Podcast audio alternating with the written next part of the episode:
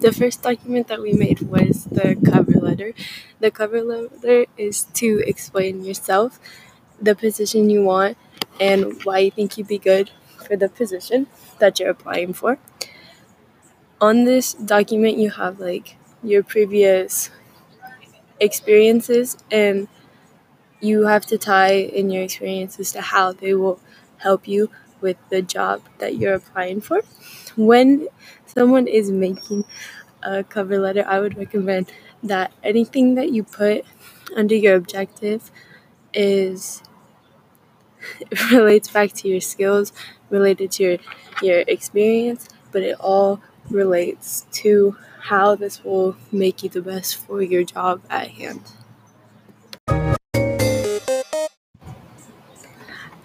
The resume is to list all your different experiences and all the different awards, um, skills that you have so that your the person who's hiring you can see like your strengths through this piece of paper that lists all your awards, your previous work experience, and all that type of stuff because this gives them a good idea of what you're good at, what you've been capable before. References are people who you feel comfortable with. You're the person who's interviewing you to call to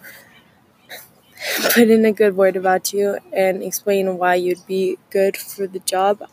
This includes the name of your person, their phone number, their email.